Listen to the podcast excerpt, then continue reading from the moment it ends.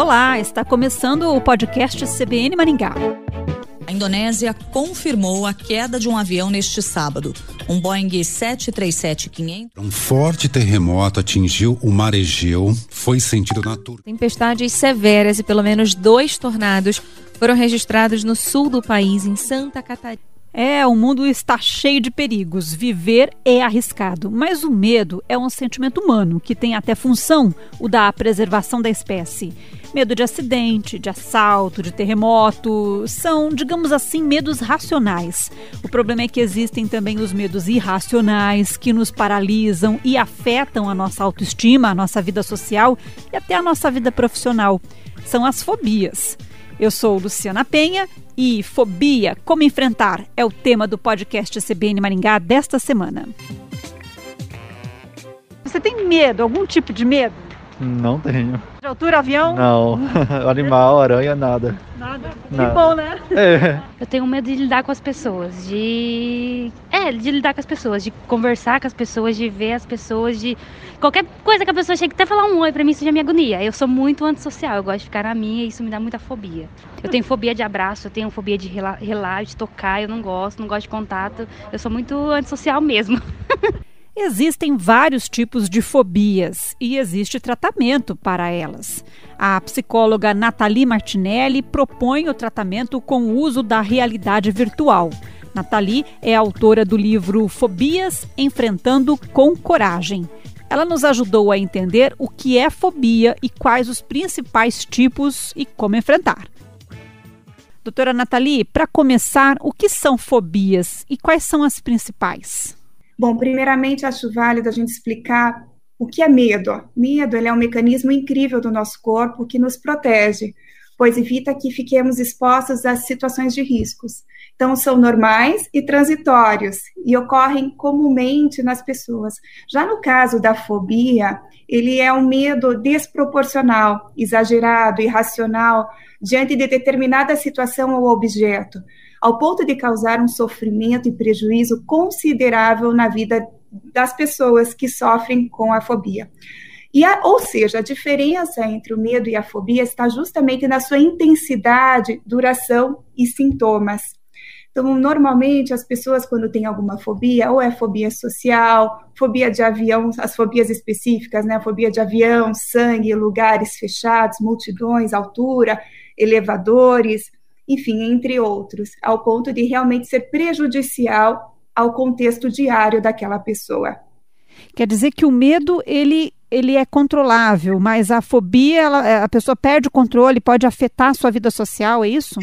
É isso mesmo, ele é ao ponto de ser exagerado, irracional e desproporcional.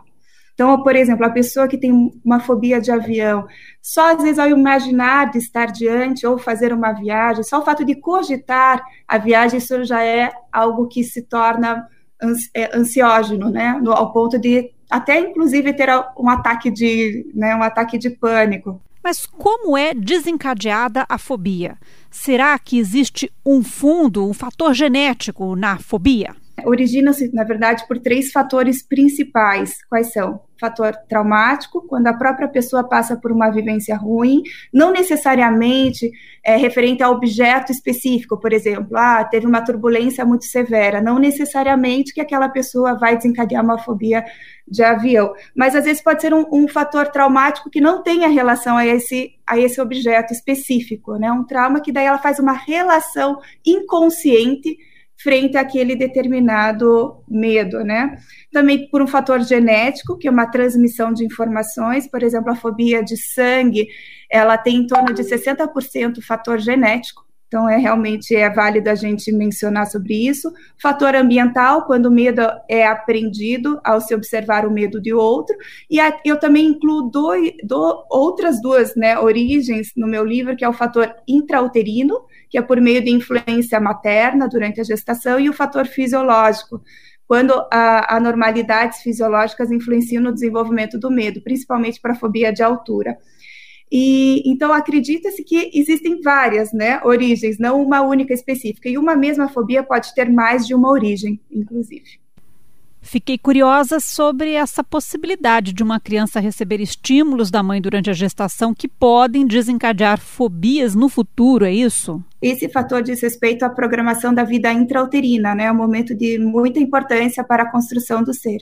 E nesse contexto, tudo que a mãe sente, pensa, imagina e vivencia é também sentido pela, é, pela vida que, a, que essa mãe carrega, né? O bebê ele é frágil, indefeso e está exposto à sua casa, que durante a gestação é o organismo da sua mãe. Então, dessa forma, né, a ansiedade que a mãe sente, por exemplo, está vinculada aos hormônios e aos neurotransmissores que percorrem a corrente sanguínea chegando à placenta e, por fim, no bebê. Então, por isso, é, a família é capaz de influenciar o indivíduo também nessa questão.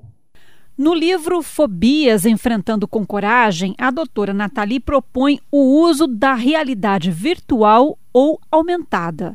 Como é que é isso? Então, na verdade, a realidade virtual é um recurso que proporciona a sensação de imersão. Ou seja, mesmo que é, não esteja no ambiente físico que a realidade virtual propõe, você sentirá as sensações que, de estar naquele contexto. Então, é um processo de imersão, interação e envolvimento. Então, eu uso no processo de dessensibilização sistemática. O que, que é isso?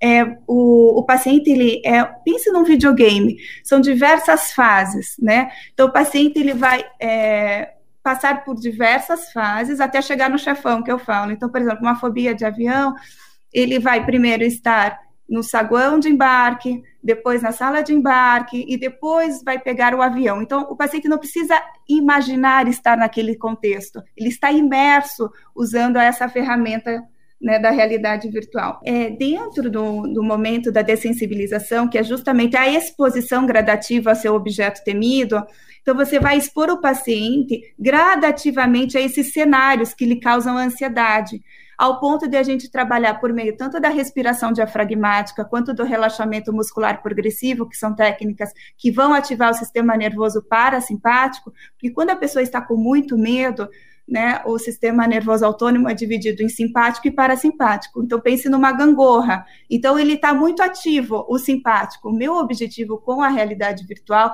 é imergir aquele paciente num cenário onde ele causa muita ansiedade, onde ativa o sistema nervoso simpático. Enquanto isso, eu vou o quê? Trabalhar o sistema parasimpático por meio de respiração e relaxamento, inclusive na realidade virtual, ao mesmo tempo que o paciente está imerso no, no, no, cenário que lhe causa ansiedade. A palavra coragem do título do livro é um acróstico. Cada letra tem um significado no trabalho de dessensibilização. Não é cura, mas é uma ferramenta para o controle das emoções. A realidade virtual é uma ferramenta terapêutica, né? Quando eu trabalho, é, inclusive no meu livro que eu proponho, a gente precisa trabalhar por meio da coragem. Eu criei um acróstico justamente porque a gente tem que ter uma visão do todo. A fobia, para ser curada, para ser enfrentada, a gente precisa desenvolver um processo de autoconhecimento. E quando você trabalha com a realidade virtual, ele é um item né, frente ao todo da terapia. Então, por exemplo, o C precisa trabalhar a confiança em si, né? Como que está a questão da autoestima do seu paciente? Ou obter independência emocional, também trabalhar esse item no contexto terapêutico, trabalhar a neurose infantil. Por que, que ela está tão arraigada no medo daquela criança? Por que está tão difícil ela superar? O R, respirar e relaxar. Aí eu uso a realidade virtual para trazer um ambiente mais lúdico, para que a pessoa saiba e tenha ferramentas para ativar o sistema nervoso parasimpático é, o A, né, aceitar os sintomas, entender que esses sintomas são normais, eles vão passar. O G, daí eu trabalho a questão do gerenciar os seus pensamentos negativos. Então, precisa retirar né, sua mente desse estado de inquietação e levá-la a um lugar mais seguro, que te permita trazer mais segurança, mesmo ele estando diante daquele contexto que lhe causa ansiedade. Então, envolve o quê? Parar, racionalizar e substituir os pensamentos. Aí vem o E, que o E é elaborar uma hierarquia de enfrentamento. E aí eu uso o recurso da realidade virtual, né, e também da realidade aumentada, com o intuito de o quê? Da autopreservação, né, que está em nosso consciente, nosso corpo ele age o quê? Por impulso, antes mesmo de raciocinar e analisar qual é a melhor decisão consciente, né? Então, por isso que essa ferramenta é muito importante. Aí também tem a questão da motivação e alegria de viver, que eu também trabalho no livro, que todos os transtornos de ansiedade, eles podem estar vinculados ao medo da morte. Então, por isso a melhor forma de fechar esse acróstico é justamente falando do quê? Da motivação e alegria de ver. Procurar um sentido maior, um propósito maior para a vida. Medo da gripe, são mais uns medicamentos. Vem outros vírus reforçar os dividendos. Medo da crise do crime, como já vimos no filme. Medo de ti e de mim, medo dos tempos. Medo que seja tarde, medo que seja cedo. Medo de mim. Nesta pandemia, alguns medos se agravaram. A Vitória Fernandes e o José Augusto Freire, que a gente ouviu no início do podcast, sentiram isso.